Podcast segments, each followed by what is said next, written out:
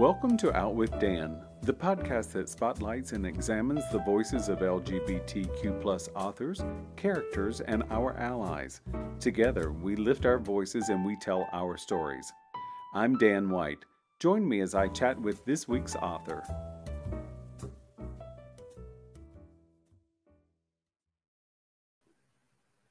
Hello, and welcome back to Out with Dan. Today, I'm so excited to talk to Rebecca McKanna about don't Forget the Girl. Welcome, Rebecca. Thank you so much for having me. Oh, it's my pleasure.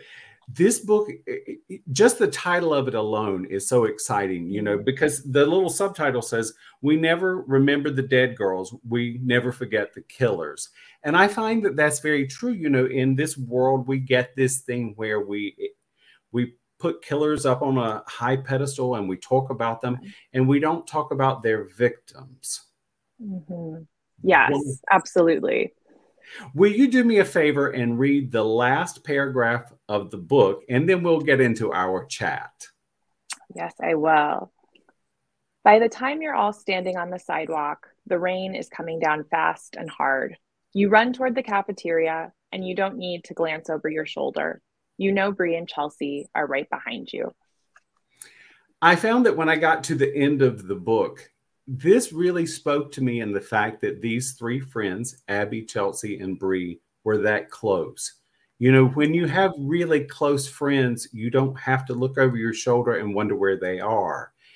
And that's what you give us. So give us a little mm-hmm. idea who the three women are at the beginning of the yeah. book or how they are throughout the whole book, really. Yeah, so we have we follow three friends, um, and we follow them in two different timelines. So in the past, in 2003, they are freshmen in college, um, Abby, Bree, and Chelsea, and then we also follow two of them um, 12 years later in 2015. And Abby is presumed to be the victim of a now notorious serial killer who's about to be executed. Um, Bree and Chelsea have because of that and other things kind of gone through trauma and they're sort of trying to cope not always doing it in the best way. Um, and also just sort of watching abby's memory be overshadowed by kind of this true crime circus. So speak a little bit about trauma. I mean honestly when you lose someone a friend uh, a loved one a relative through perceived murder or murder mm-hmm. um, how that affects characters or how you feel it affects characters. Yeah, I mean, I think I was drawn to writing about trauma and grief, and this just is sort of that on such an intense and magnified scale. Um, you obviously have the loss of someone who was close to you, but then you have it in a way that would be so scary. Um, you would feel very unsafe. It, you know, this perpetrator kind of took her in the dead of night, kind of thing. Um, so there's this sort of safety aspect, but then also the trauma of just sort of watching what the media can do, um, never exactly being able to, you know, we never forget the ones that we love, but then you're sort of having to watch people forget them um, and I, mm-hmm. I can't even imagine the anger of seeing the person that you suspect harmed them um, getting all this attention and almost being glamorized you know that is one thing that i've noticed over the years you know we have these documentaries or we have these uh, series on television mm-hmm. about a killer or perceived killer and what we you know they get glorified. And i will say mm-hmm. i've watched several of them myself. I mean yeah. they're interesting but we do forget that it's it's a domino effect. Let's say that the person is guilty of killing someone. It's not just about the person they killed. It's about everyone whether it's the victim's family or the perpetrator's mm-hmm. family and that causes such angst, which was so wonderful to read in your book. mm, thank you. Yeah.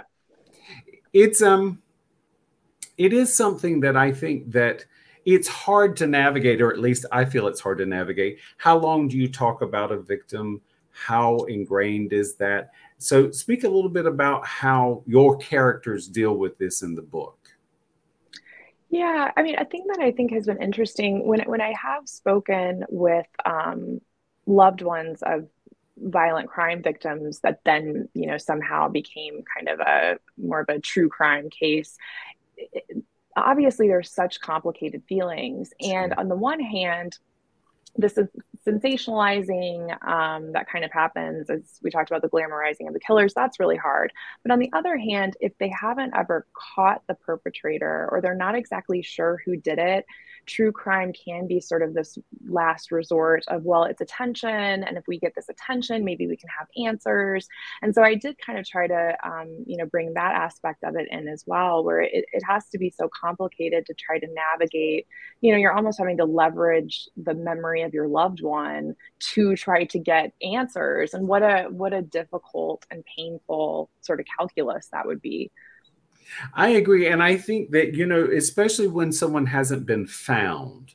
So now we're with, if someone has been found, if the victim has been found, you get to know this. But if they're if they're missing, that adds an entirely different layer to it because we are now, as you say, we're going to rip that band-aid off and we're going to dig in the wound, trying to find an answer that we may or may not get.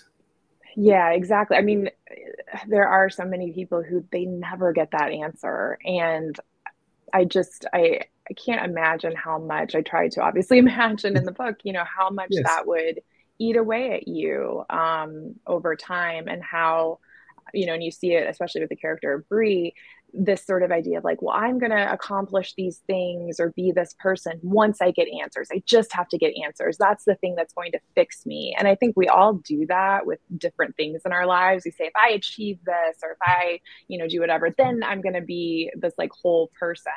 And I can imagine it must be really hard to try to ever set that down someplace yes. and sort yes. of, you know, yeah.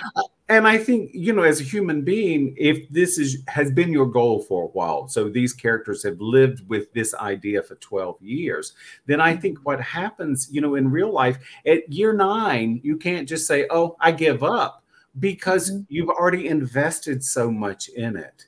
And that yeah. um, you know, I loved reading about it. Hope I never experience it in real life mm-hmm. because it's just it's heartbreaking because at what point can you move on because it right. becomes part of your life also you put you give us some some secrets that remain hidden for a long time uh, that was really interesting to read and so speak to a little bit about secrets and and maybe even we might even call it lies because sometimes when yeah. you when you omit things, it can be a lie. yeah, I, I, think we see that in the Chelsea uh, storyline. You know, she's a, omitted such a huge part of her relationship with Abby to the point that it really does kind of become a lie for her. And I think um, that particular storyline was interesting. Um, the book was originally a linked short story collection, okay. um, and almost none of that, like the actual writing, made its way into the published novel.